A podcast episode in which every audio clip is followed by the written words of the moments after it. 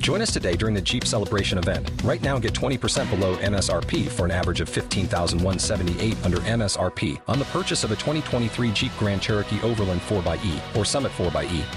Not compatible with lease offers or with any other consumer incentive offers. 15,178 average based on 20% below average MSRP from all 2023 Grand Cherokee Overland 4xE and Summit 4xE models in dealer stock. Residency restrictions apply. Take retail delivery from dealer stock by 4 1. Jeep is a registered trademark.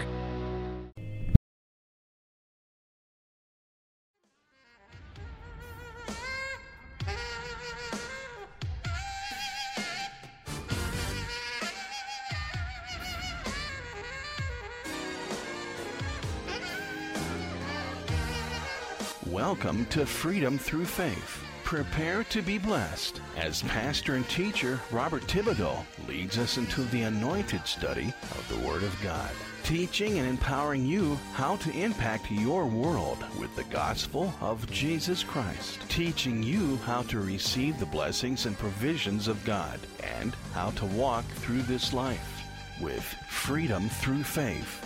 And now, here's Pastor Robert Thibodeau.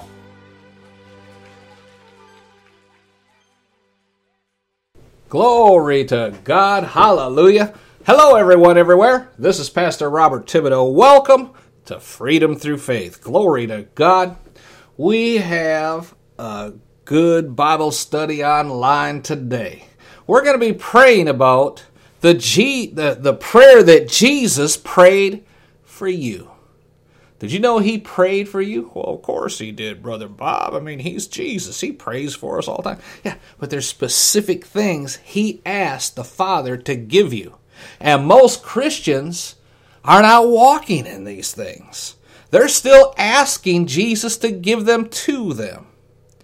And he already has. And we're going to open your eyes to that today. Amen. Let's go to the Lord with a word of prayer and we'll get started. Father, in Jesus' name, thank you. Thank you for Jesus. Thank you for loving us. Oh, Father, thank you for loving us while we were still sinners, running away from you, not towards you. But you still sent Jesus to the cross to die in our place. And then you raised him from the dead to show us that we could have eternal life through him. Lord Jesus, we give you praise for the salvation bought and paid for in your blood. And we thank you for the forgiveness of all our sins, every single person. Lord, we thank you that the love of God is now shed abroad in our hearts. We ask you to have your way in the broadcast this day. We yield our minds and our hearts, and we yield ourselves to your Holy Spirit. Lord, we thank you that your word is going forth right now throughout this whole earth and does not return to you void. Your word is accomplishing what you please. Your word is prospering where you send it. Your word is touching the hearts and lives of the listeners all around this earth right now. And to you we give the honor, glory, and praise in Jesus' name. Amen. Hallelujah. Join me in our confession of faith. It's commonly referred to as the Apostles' Creed, but I like starting our Sunday broadcast with this statement of faith. Jesus said that you know that anything not put it like this. Bible says that he is our foundation. And everything that is built upon the foundation that is built of gold and silver and precious stones will stand the test of fire and remain. But everything not built of precious stones but wood stay and hubble will be burned you see, we cannot rebuild the foundation, but the foundation is Christ. And this statement of faith lays the groundwork for the broadcast today upon which I want to build. So join me and recite the Apostles' Creed, what I call our statement of faith, out loud. at least loud enough for your own two ears to hear. Amen. I believe in God the Father Almighty, maker of heaven and earth, and in Jesus Christ, his only Son, our Lord, who was conceived by the Holy Spirit, born of the Virgin Mary, suffered under Pontius Pilate, was crucified, dead, and buried. He descended into hell. The third day he rose again from the dead. He ascended into heaven, and sits right now at the right hand of God, the Father Almighty, from where he shall come soon to judge the living and the dead. I believe in the Holy Spirit. I believe the church is the body of Christ. I believe in the communion of saints. I believe in the forgiveness of sins. I believe in the resurrection of the body. And I believe in life everlasting. In Jesus' name, amen and amen. Hallelujah. Get your Bibles. Turn to John chapter 17. Now I'm going to begin reading in chapter 16, verse 31. And you can turn there too if you want. Uh, be, a very brief summary. Jesus is getting ready to go to the cross. This is his prayer for his disciples. He's been teaching them, beginning way back in John 14 and John 15 and John 16, his final instructions and his final explanations of the kingdom of God and what he wants them to do. Now, put yourself into a situation where you know you are about to die and your loved ones are gathered around you. Your last words you want them to have from you you want to be personable, personal, instructional, and something they can hold on to, remember, and use. It's not just, you know, oh, little Johnny, I'm sure going to miss you. You're not going to miss anything. They may miss you. And that's where, you know, the mourning process and all that takes place because you're missing the presence of the person who's gone on to be with the Lord. They're not going to miss you. Even if you even if they lived another 40 or 50 years on this earth, you will not miss them in heaven. Because a day with the Lord is a thousand years, thousand years is one day. I my mother died when I was 18 months old. And I did a calculation once that even if I lived you know, another 60, 70 years. When I finally die and go to heaven, she's going to turn around like, whoa, wow, what are you doing here already? Because to her, that entire 70 year lifespan, to her, would only be about 40 minutes in heaven. Amen? So they're not going to miss you when they die and go to heaven. You'll miss them. But if you're the person who, who knows he's going to die, your last words are very important for the continuation of life on this earth for your family. You don't want to get up and curse them. You want to bless them. Amen. And that's what Jesus is doing. He knows his time has come. And he is instructing his disciples one more time in the kingdom of God and how to operate in the kingdom of God. Now, down in verse 31, Jesus asked them, Do you now believe? He's asking Do they believe the things he just finished instructing them in? He said, Behold, the hour now comes and has come. That you will be scattered, every man to his own, basically saying own home, and you will leave me alone. but yet I will not be alone because the Father's with me. And all these things I have spoken to you, that in me you might have peace, shalom, nothing missing, nothing broken, complete wholeness. In the world you will have tribulation. They just got done saying, but in me you will have peace. Be of good cheer. I have overcome the world. Now, here he says, I've overcome the world. Basically, he's saying he's deprived it of power to harm you. The world no longer has any power over you, over your life, over your destiny, and for sure, they don't have any hold any power over your eternity. Oh, they may kill you, they could take away all your possessions. But what can they do about your soul? Jesus once said, Fear him that can both kill you and cast your soul into hell. So he's given you all his power, all his authority. And he said, in him you can have peace.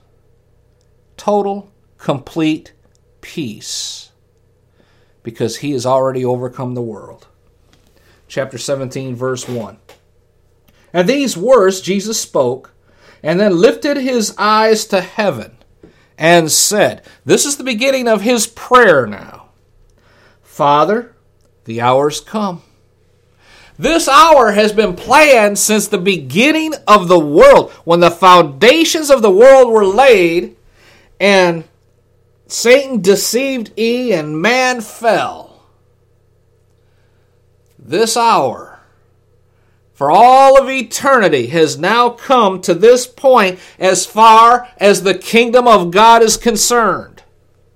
It rests upon Jesus in this hour. There's still temptation there. Remember, we're not going to get there, but when they arrested Jesus in the garden just a couple hours from what we're studying. And Peter took out a sword, cut off the ear of Malchus, the servant of the high priest. Jesus says, Stop. And he healed Malchus, and he said, You know, this has to happen to fulfill the will of God. Don't you think I could ask my Father right now for 12 legions of angels and He'd send them? So, see, all of this is leading up. It's still a temptation. Jesus can still say, forget it. They're not worth it. And be the only one to go to heaven forever. Just go back, be with God say, let's just start over and you know, let's get this whole world, just wipe it out, just wipe it out. But no, he's still fulfilling God's will. And that's why he said, Father, the hour has now come. Glorify your Son. Let's look at that term. Glorify your Son. Bathe him in the glory of God.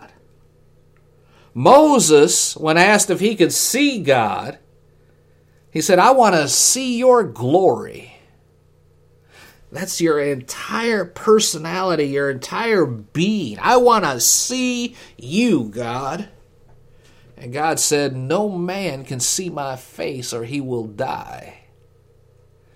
He said, But hide yourself here in this cleft of the rock. I'll put my hand over you to protect you as I walk by, and you will see my rear parts. In other words, you'll see my glory after it's passed by you.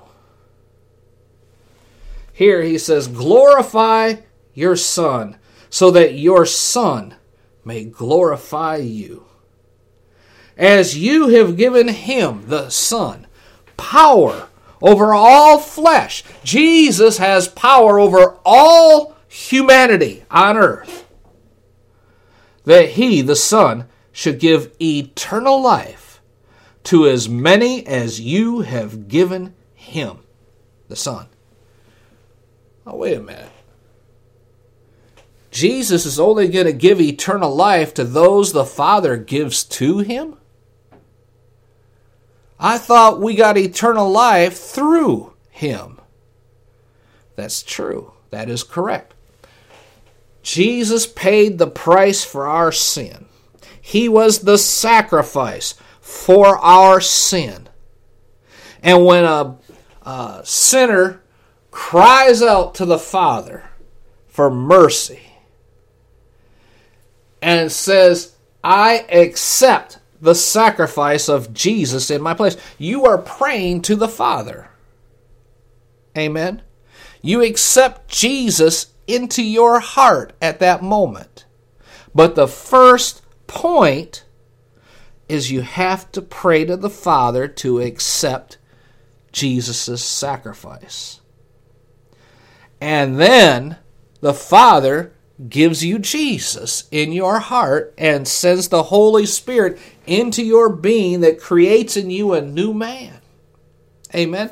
So these are those that the Father now gives to Jesus. And that's exactly what Jesus said here. He has authority, power over all flesh, that the Son should give eternal life, coming into your being and creating a new man, to as many as the Father gives to the Son. And this is eternal life.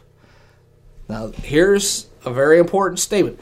What is eternal life? Well, here's the definition right here. This is eternal life, that they may know you, the only true God, and Jesus the Messiah, whom you have sent. That's eternal life. If you know God and you know Jesus, you have eternal life. And that doesn't mean know about. That means know intimately. Be intimately involved and associated with them. You know their character. And basically, you know Jesus as your Savior. That's eternal life. Verse 4 I have glorified you, God, on this earth. And I love this next statement I have finished the work which you gave me to do. Oh, hallelujah. I have finished the work which you, Father, have given me to do. Oh, that we could, could pray the same thing at the end of our life. Imagine that. If you could be in such a godly presence of mind that at the end of your life you could pray out to God and say, Thank you, Father, for Jesus. And thank you for this life on this earth in this flesh that you've given me. For I have finished the work you gave me to do. Glory to God. I'm going to highlight that. Hallelujah. I have finished the work that you gave me to do. Verse 5 And now, O Father, glorify thou me with thine own self says, Glorify me with yourself, Father. The glory which I had with you before the world even was. Give to me the glory that we shared together, Father. Your glory, the glory of the Most High God that I had before the world even was. John 1 1. In the beginning was the Word, the Word was God, the Word was with God, and the world was created by the Word. The Word that became flesh, John 1 14. And now he says, Give to me your glory, Father, that I had with you before the world even was. Verse 6 I have manifested your name. That word name can be translated as character. I have translated your name and your character, or not translated, manifested. I have manifested your name and your character to these men which you gave to me out of this world. Now, this goes back to what he just said Who has eternal life? Those that you have given me. And here he says, These men you gave me out of this world, this worldly system. When you get born again, you're still in the world, but you've seen something in Jesus. And your spirit man made the conscious decision to receive Jesus as the payment for your sins that God the Father requires. And when you do that, you are now in right standing with God the Father. And now He sends Jesus and the Holy Spirit into your heart and into your life, and you are born again. You're recreated in the image of Christ, who's in the image of God. And now, here, or once that takes place, God gives to you Jesus, and He gives Jesus you. Amen. And here he says, I've manifested your name and character to these men, which you gave me out of this world, this worldly system. They are yours, and you gave them to me, and they have kept your word when you receive Jesus as your Savior, when you accept the, the sacrifice on the cross as your payment to God for your soul, your sins, you give yourself to God, He gives you to Jesus. And here he says, and you gave them to me. And they've kept your word. What word have they kept? They accept Jesus as their Savior, as Lord. Now they have known that all things whatsoever you have given to me are of thee, or of you. They now know everything you've given me, that while they've been with me in this world, they now understand you gave to me. For I have given to them the words which you gave me. Jesus has told him repeatedly over and over, I can do no, no works, nothing of my own. But it's the Father within me. He does the works. The Son of Man does nothing except he sees the Father do it or he hears the Father tell him to do it, right? And he says, I've given to them the words which you gave me, and they have received them and they have known surely that I came out from you, and they have believed that you did send me. Look at what Jesus is doing. He's praying this to the Father, and his disciples are hearing it, and he is basically praising these men for they have given up all. Remember, Jesus once taught whoever loves houses or mother, father, or brother, sister, or whatever has no place in me. But whoever gives up father, mother, brother, sister, houses, lands, and all that will receive now, in this lifetime, a hundredfold and eternal life. Here, Jesus said, They believed that you have sent me. They have recognized Jesus as the Messiah. Amen. And the Messiah is the one sent from God. They have recognized Jesus as sent from God. And Jesus says here in verse 9, I pray for them. I don't pray for this world, but for them which you have given to me, for they are yours. I'm not praying for the worldly system. I'm not praying for the world. I'm only praying for the ones you have given to me. Now, let's just stop right there for a minute and think about what that means. Actually, ponder this. Jesus is. Jesus at one point told his disciples,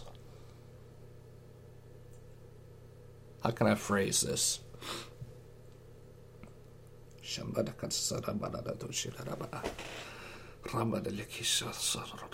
Okay. One point, Jesus told his disciples, The world, Satan, has nothing in me, right before he was going to be crucified. Another point, he told them, Don't think that I've come to, how did he word it? Condemn the world. I'm not judging the world. He's only going to judge those who came to him. The Father judges everyone who does not have Jesus. You go to the book of Revelation. There are two judgments one for the believers, one for unbelievers. The believers are judged on how they have fulfilled the calling Jesus has given to them. If you're called as an evangelist, we'll say, but you decide you want to be a pastor and you could have 10,000 people, members of your mega church that you're pastoring, preaching seven services a week. But if you are not doing the work of an evangelist, you do not receive your reward in heaven. Oh, you're going to have eternal life. You at least get that crown, but you won't have the crown of an evangelist to cast down at Jesus' feet in Revelation. Because you failed in your calling. Brother Bob, how can you fail in a calling if you got 10,000 people coming to church? Because you're not doing the work Jesus told you to do. You may be called to be a janitor of a school. And you want to be a race car driver. And your presence in that school is what keeps these kids safe because you're a praying man. Oh, you may have the hobby on the weekend of going out and racing cars or motorcycles or whatever. Or like I used to do, speedboats. And that's okay. You can have a hobby. Nothing wrong with a hobby. But if the devil decides I need to get him out of that school so I can get some people in there and do one of these mass murders, but I can't do it with him there praying. And so the devil starts making it possible for you to get more and more popular in the racing circuit. And suddenly you get offered a job giving you twice the pay racing a car for this organization rather than being a janitor in school, I dare say many people would go and do it. But now, the hedge of protection that was around that school is gone. Your prayers are gone from around that school, and the devil has a wide open shot. And that's what you see.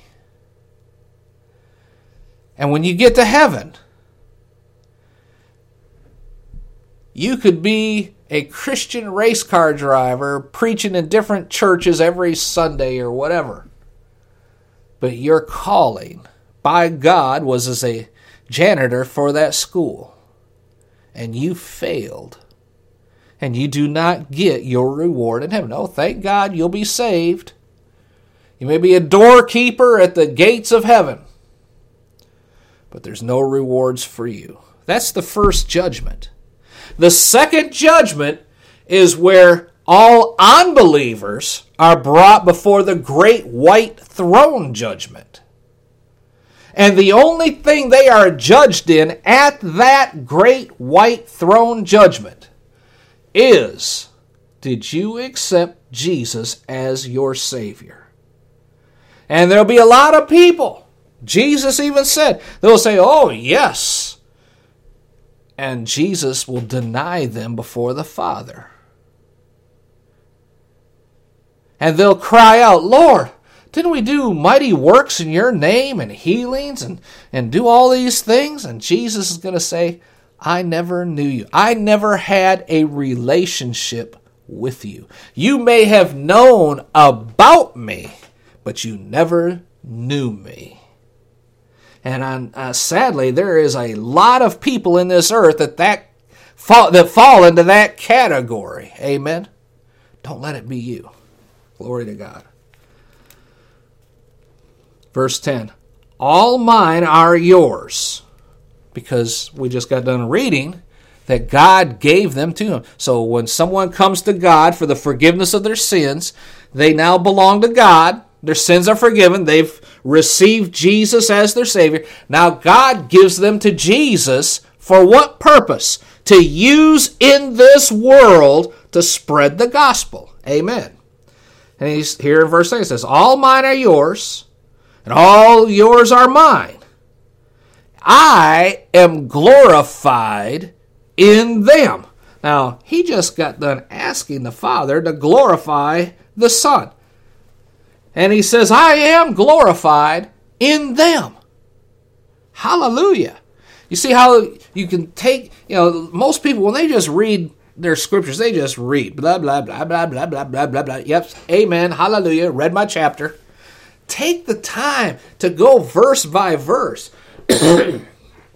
Excuse me. Don't rush through your scripture study. Every verse of the Bible, I mean, I could take any one of these verses and preach an entire sermon on it. I'm just giving you little snippets. Amen. Here, we tie together that Jesus is glorified in the people God has given to him. And in verse 1, it says, Glorify your Son, that I may glorify you. For I'm glorified through them which you have given me.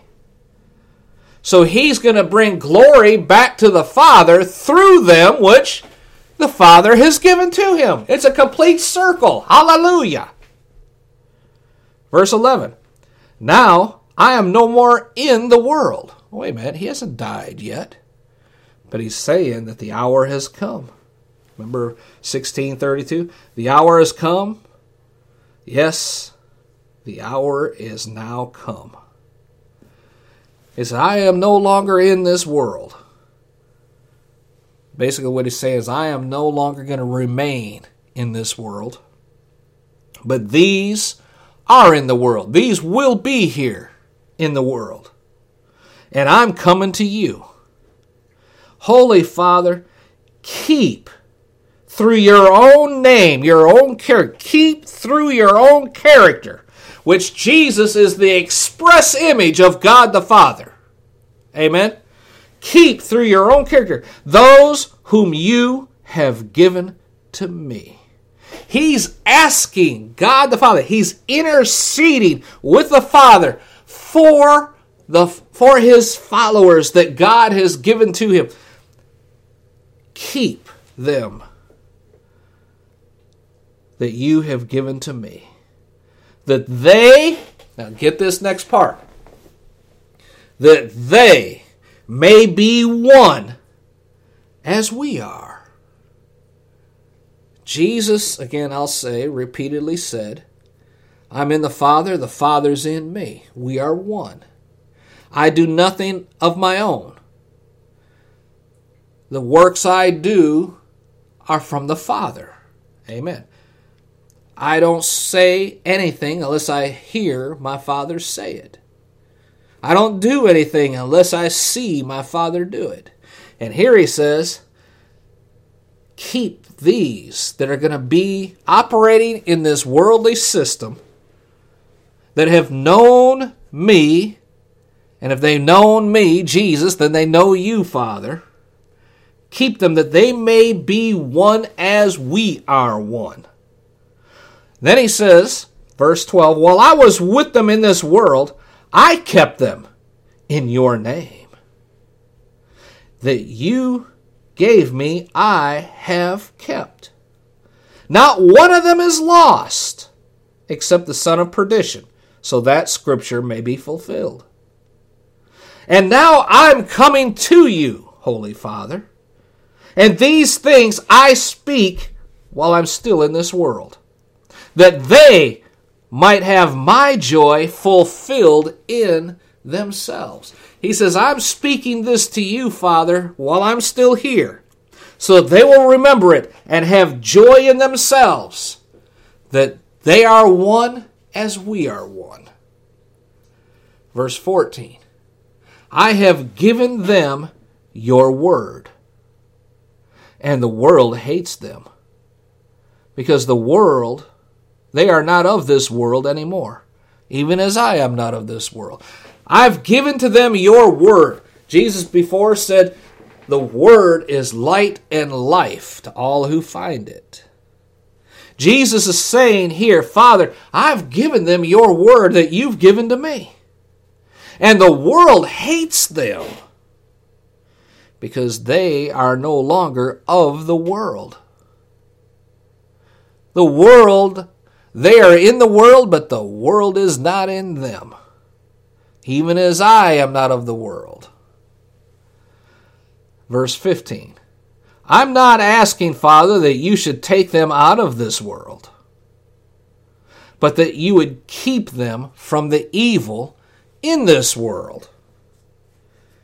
Now, if evil should befall you, while you're in this world. Is that the will of God? No. God's only will is for all men to be saved. If you have sickness or if you know you're attacked, whatever the case may be, that's because the devil is trying to take you out. I don't care if it's a sniffly nose. It's the devil's attempt to try and make you sick. If he can get a foothold in there, he can expand that to maybe a full blown cold, and then the flu, and then pneumonia, and then your lungs shut down, and your kidneys shut down, and death is the result. He took you out of the world. Oh, you get to go be with Jesus. You see, when you get born again, the devil doesn't care if you go to heaven. He matter of fact, if he would have his way, as soon as you receive Jesus as your Savior, he'd just as soon kill you and get you out of the way. Because you are a threat to him in witnessing to other people. You know, the devil is not all that powerful. How many of you can remember back to when you did get born again? You were sitting probably in the church or maybe listening to the radio or whatever, you're listening to this preacher, and in you, your spirit man in you, even though you're not born again, you know in you, you have a knowing in you. There's more to life than this. I need a Savior. I believe Jesus did die for me. And as soon as this preacher gets done talking and gives the invitation, I'm going down there. I'm raising my hand. I'm going down front, whatever it, it takes. I am not leaving here tonight in the same condition I came in. Now, if the devil could kill you before you went and prayed the sinner's prayer down front or filled out that card claiming that you made Jesus your Savior, if he could kill you before that took place, that would be the time he'd do it. A heart attack, have you trip and break your neck, whatever the case may be, he would try and take you out before you made Jesus your Lord and Savior. But he can't do that. He cannot do that. He doesn't have the power to do that. So after you get born again, now, if you're like me and probably 95% of the other believers I've talked to, after you get born again, you get excited. You want to go share it with everyone. You want to tell everyone that you accepted Jesus as your Savior. You are so happy about that. Hallelujah. And when you start witnessing to other people, that is when you become a real threat to the devil and he still can't take you out. He has no power, no authority over life and death. Now, that's not saying that he cannot use another person as a tool, like he used the snake in the garden. Amen. He can use other people who have yielded yielded themselves to Satan's will to kill you. You see these beheadings and all that in the Middle East right now coming to America. These people are demon possessed. Muslims are demon possessed. Brother Bob, I thought there were some good Muslims. I mean, you know, the, the, the, the peaceful, loving Muslims. They're still deceived. They're still yielding their spirits to a demonic spirit. And that demon spirit can flare up at any time. You see that in these isolated incidences. You know, where a Muslim man kills his daughter because she refuses to wear the burqa or whatever, the headband or whatever the case may be, the veil. Or she dated a non Muslim, disrespecting the family. See, in Muslim community, that's okay. It's because that father's demon possessed.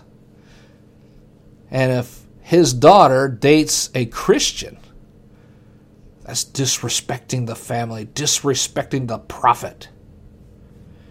And to kill her in the Muslim community is okay.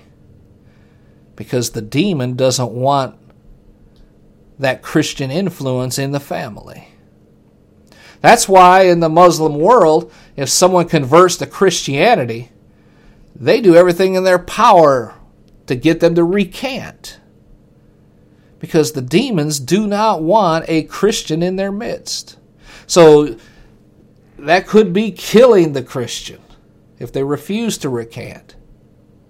But you see, the devil can't kill them himself. He has to inhabit other people and use them as a tool to do so. That's why the Middle East is so contentious right now because there are so many demon possessed people over there that the Christians are having a hard time. Well, brother Bob, if if God's so powerful, why doesn't he just, you know, come down and wipe them all out and save the Christians? Oh, it's coming. Glory to God. That day is rapidly approaching.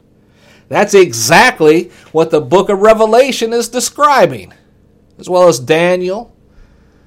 Esther is an example, uh, a story of the, the, the threat to the Jews and how God will save them. But what you just said, God is going to do in just a few days. Amen. All right. Got off on that side tangent there. Let's get back on track. Hallelujah. Verse 15 I'm not asking, Father, that you would take them out of the world, but you would keep them from the evil. For they are not of the world, even as I am not of the world. Verse 17 Sanctify them. That word means sanctify, that means to separate them. Be separated. Separate them through your truth. Thy word is truth. So he's saying, separate them by your word. That's what causes all of the problems in the Middle East. The Christians, those people who receive Jesus as their Savior and profess they are Christians, are saying the Word of God has separated us from the world. We are not of this Islamic Muslim world anymore a Christian in the United States would say, I am not of this Babylonian system world anymore.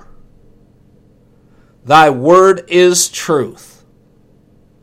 Again, you can go back to John chapter 1. In the beginning was the Word, the Word was with God, the Word was God. There was not anything made that was not made by the Word. The truth. The truth of the Word the truth is the Word, and the Word is truth. Verse 18 As you have sent me into this world, even so I have also sent them into the world. Remember the missions that Jesus sent his disciples on? Why, why did he do that? One is to prepare the places for him to go preach, two, to demonstrate to them that they had power and authority in this world. Three, what did he tell them? Take no money in your bag, no scrip, not even a change of clothes or sandals for your feet. Then later he asked the disciples, he said, When I sent you into the world to go preach, did you lack anything? And they answered, Nothing. We didn't lack anything. Everything was provided for us. What's he telling them? What did he show them? He was showing them here, I sent them into the world to separate them from the world, to demonstrate to them they no longer have to rely on worldly things to get by. And they learned that lesson. They learned that. And for their sakes, verse 19, I sanctify myself. I separate myself, that they also might be sanctified or separated through the truth, through the word. For their sakes I separate myself, that they may be separated through your word, Father. And I love verse 20.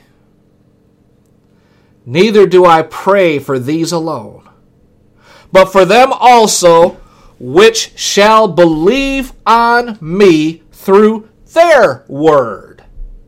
Hallelujah. That's you and me. Jesus, right there in John 17 20, prayed for you personally to the Father. You and me and every other believer, because we believed on those 12 men well, 11, Judas wasn't there, but he's also teaching his other disciples. Amen. But basically, Jesus said right there, I'm not just praying for these sitting here listening to me tonight. I'm praying for every person who will ever believe on me through their word. And we believe every person Every believer that has ever come to Jesus as his as their savior has believed on Jesus through the teachings, through the words of those disciples. Amen.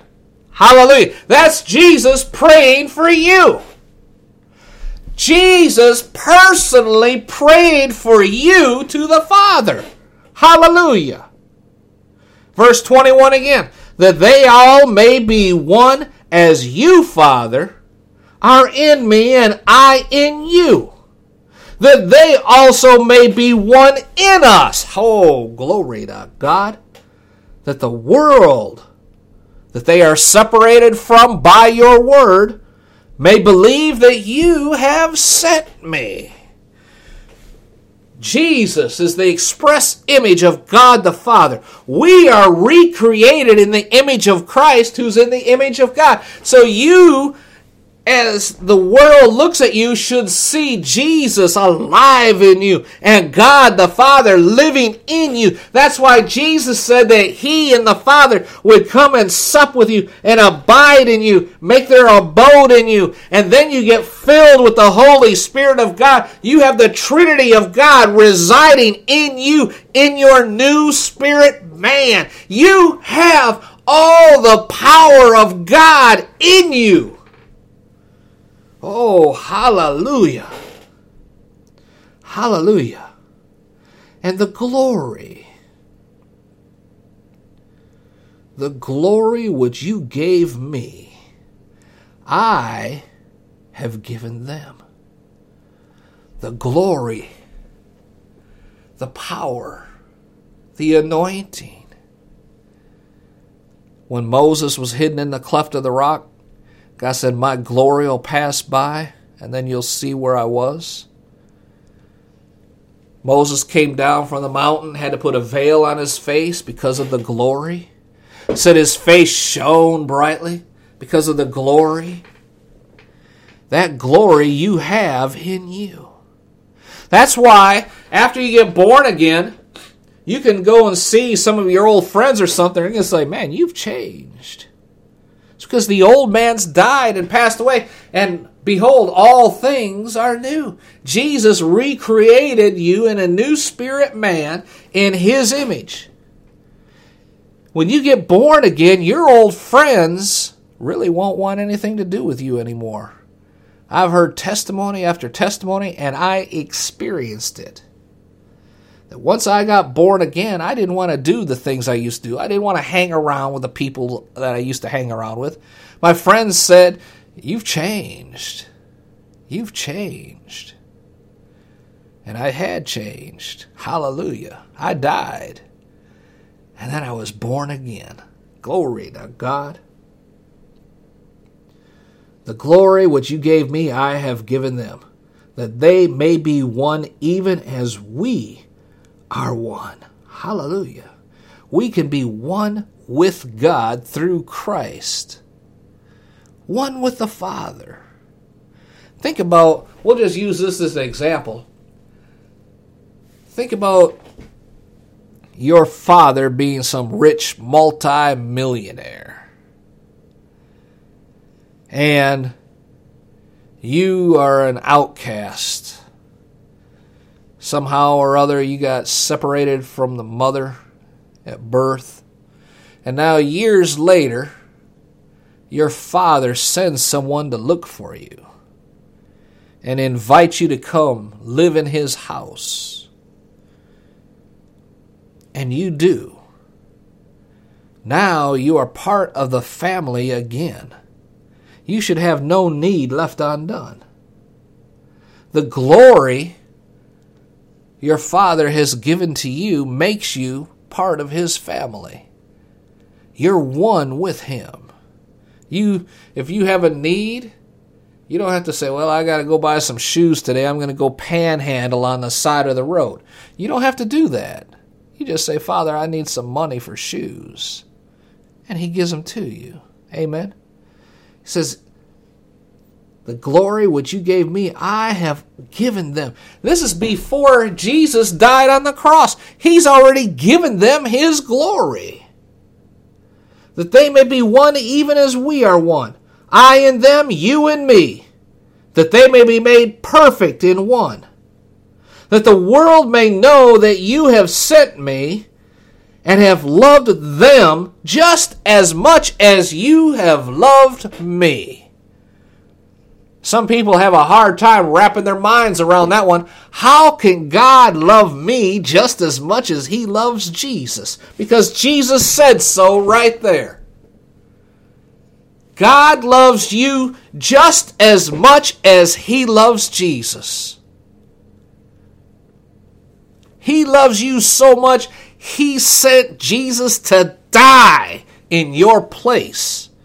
The most horrific kind of death that was possible at that time death on a cross.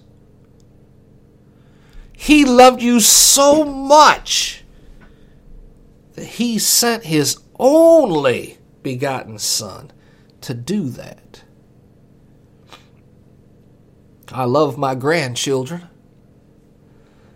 and I would do anything for them, including die for them. If we were somewhere and a gunman came in or whatever, I would do my best to get them out of harm's way and to safety, even if I had to stay there and die to protect them. I know, you know you keep hearing about mothers that would do that to protect their children and things like that. Here, God gave his only Son, only begotten, the only Son of God, the only one who was authorized to come to heaven, the only one who fulfilled every requirement under the old covenant to live forever in heaven. The only one. And God sent him to die in your place. He was the seed planted in the earth. That when the harvest came up, God has millions and billions of sons and daughters. Hallelujah. Glory to God. That's something only God could do. but as a man, stripped of all power and authority that was his because he has been since the world began. Jesus came and gave it all up to live the life of a man on this earth under the old covenant, under the Abrahamic covenant. That when he walked with God, God would walk with him. That's why he was able to do all the miracles, not because he was God, but because he was walking in the authority of the Abrahamic covenant, demonstrating how we are supposed to live in this earth. I'm not talking about keeping the Ten Commandments and all that, those are good things to keep. Don't get me wrong. But Jesus did much more than that. Jesus showed us that he who loves God walks with God God's with him because of the sacrifice of Jesus. That's what he keeps talking about. You get born again into God's kingdom. The kingdom is the king's dominion, where the king rules. The king has authority. If any attacker comes into the kingdom realm and word gets back to the king, he dispatches his army to deal with the threat. It all relates, folks. It all relates to how we have the same rights and privileges of the Son. We are sons in God's house. Did you ever see the pictures of like President Kennedy and all them? You know, here he is dealing with, you know, national crises and, you know, international events. And it, the photographer's taking these pictures and it shows his son playing, you know, on the floor in front of the desk. Some people's like, that shit, that's not right. That, that, that shouldn't happen. But yet, the son doesn't think he's doing anything wrong. The father doesn't think he's doing anything wrong. It's just judgmental people who think that they're doing something wrong. The, the son has total confidence that he can come to his daddy's office at any time. And doesn't matter what daddy's doing, he's at least going to welcome his son when he arrives. He may get back to work in a minute, but he's going to take a moment just to let the son know it's okay for you to be here. Amen. That's the same thing with us. That's the same way that's the same thing we should be doing. Recognizing that we have access to the actual throne room of God. Remember in the temple, they had the outer court, the inner court, and then the Holy of Holies. And the, only the high priest one time in a year could go into the Holy of Holies. But when Jesus died on the cross, that veil was ripped from the top to the bottom, symbolizing it was ripped by God down to the all the way from the top, which reaches it was like 30 feet high, all the way to the bottom. What did man try to do? They tried to repair the curtain, keep that separation there. God was saying there's no longer a curtain necessary. You have complete access to me at any time through Jesus. Hallelujah.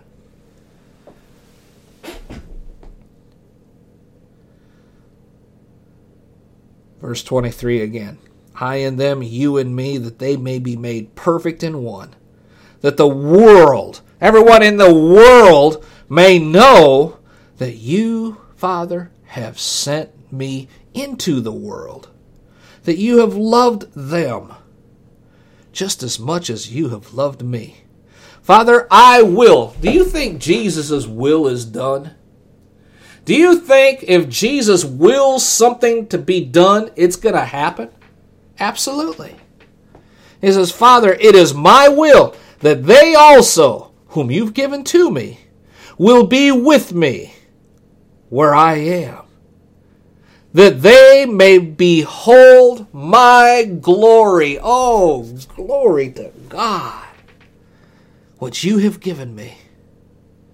For you loved me before the foundation of the world. Jesus wants all of his believers. Remember up here in verse 20, I'm not just praying for these here, sitting here, listen to me teach, but for them which will believe on me through their word, that they may be with me in heaven where I am going, and see my glory that I had with you before the world was.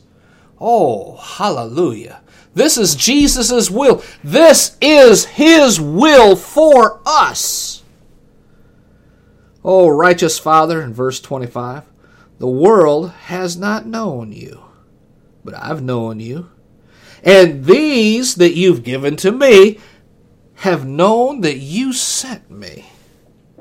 I have declared to them your name, your character. I've declared to them, I've described to them how you are.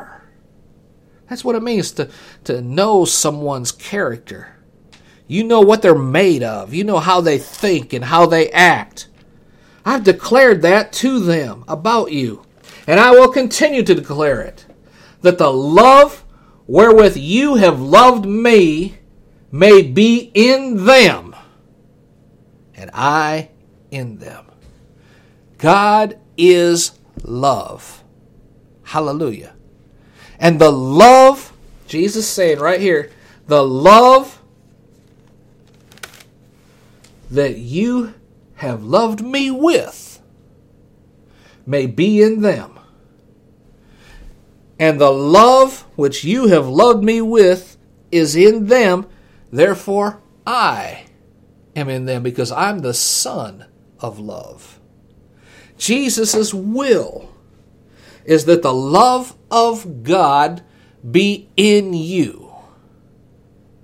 That the love with which He has loved Jesus, that's the love of God, would be in you.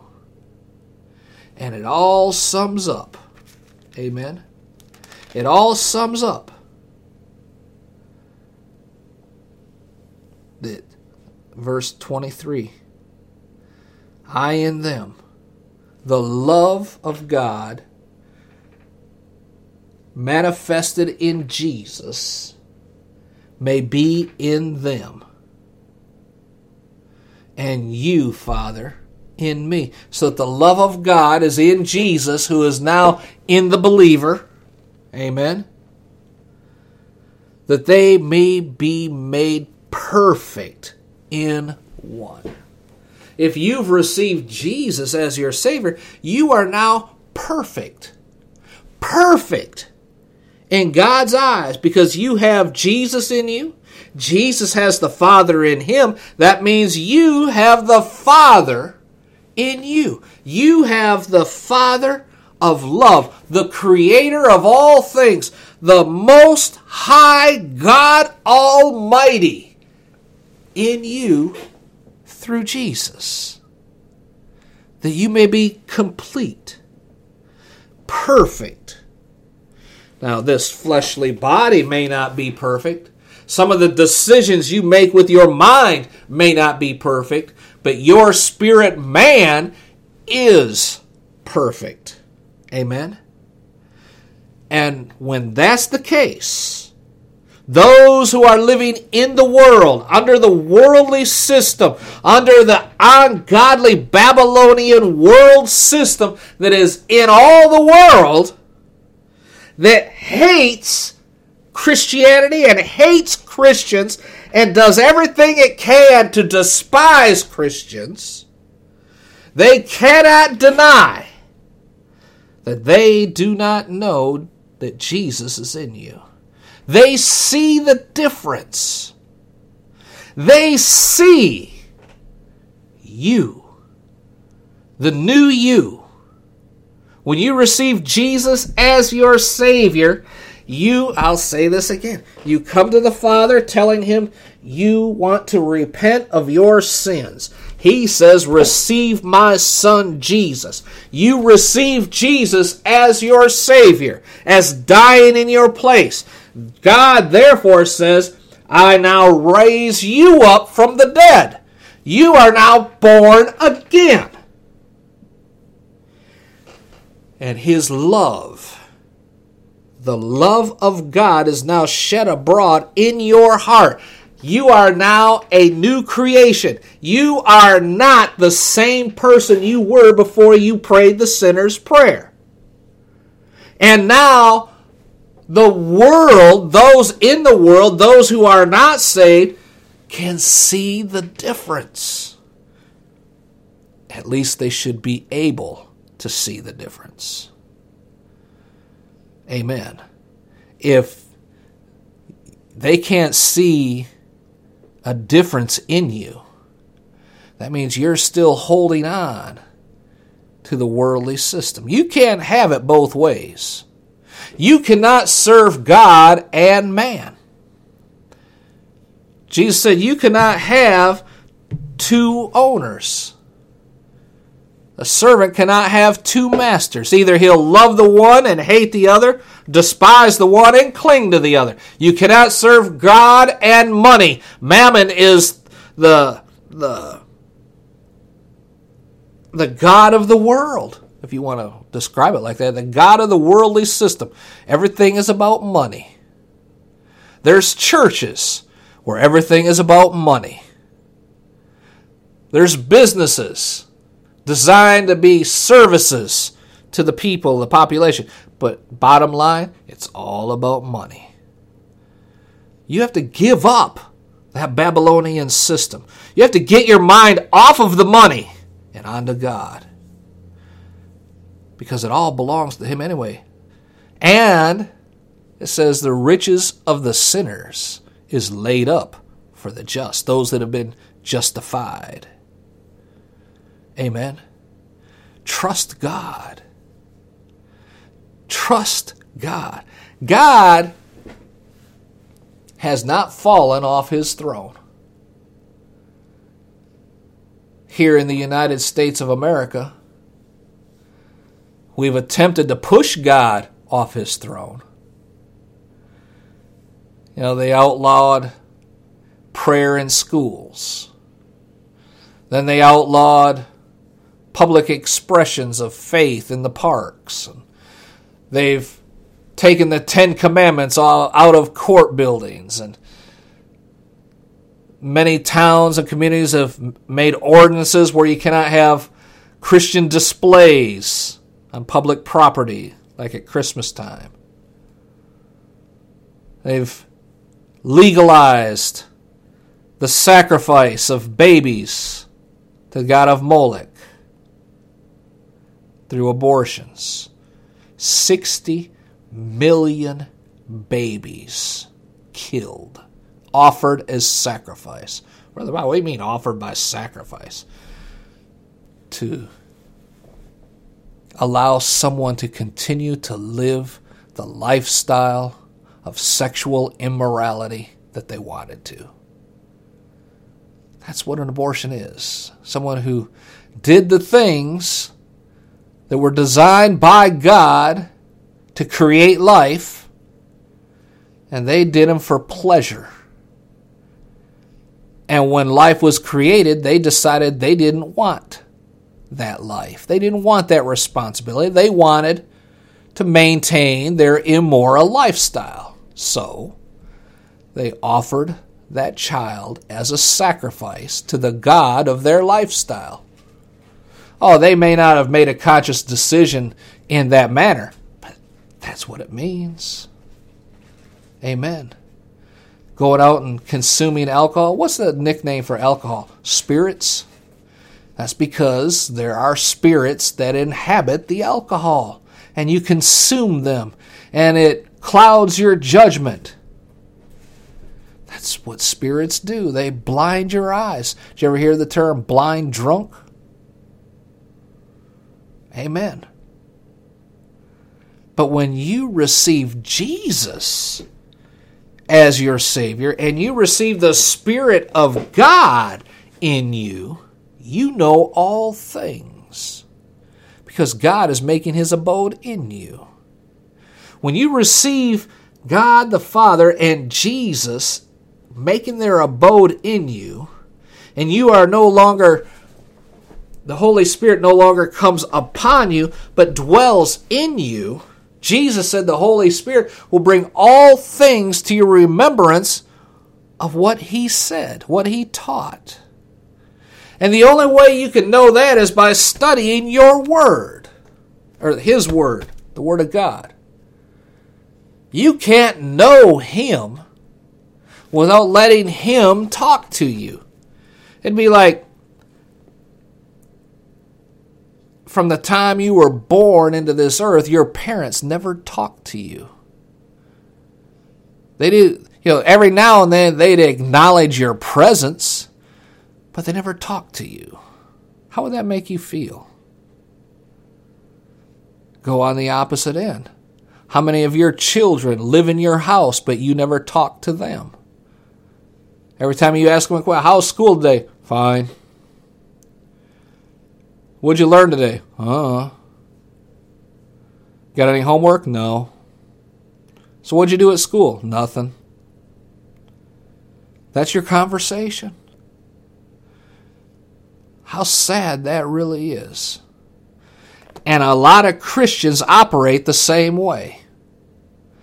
When God says, What do you need? I don't know. Money. Okay, if you need money, this is what you got to do A, B, and C. Seed time and harvest. Uh uh-uh, uh. I don't want to do that. Just give me money. Spend time in my word. I don't have time. What are you doing? I'm watching TV.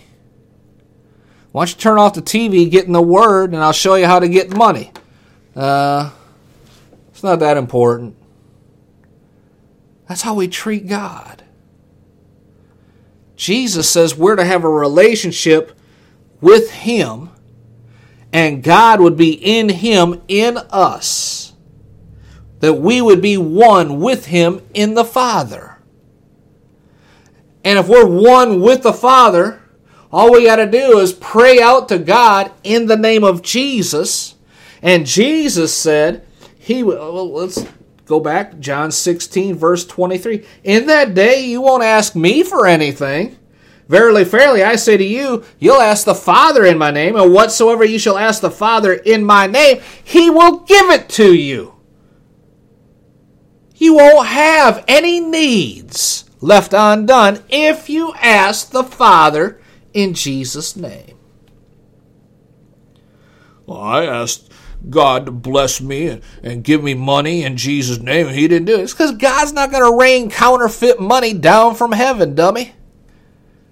When He created the earth, He created everything for all time to be in the earth. And for just cover this real quick before we close,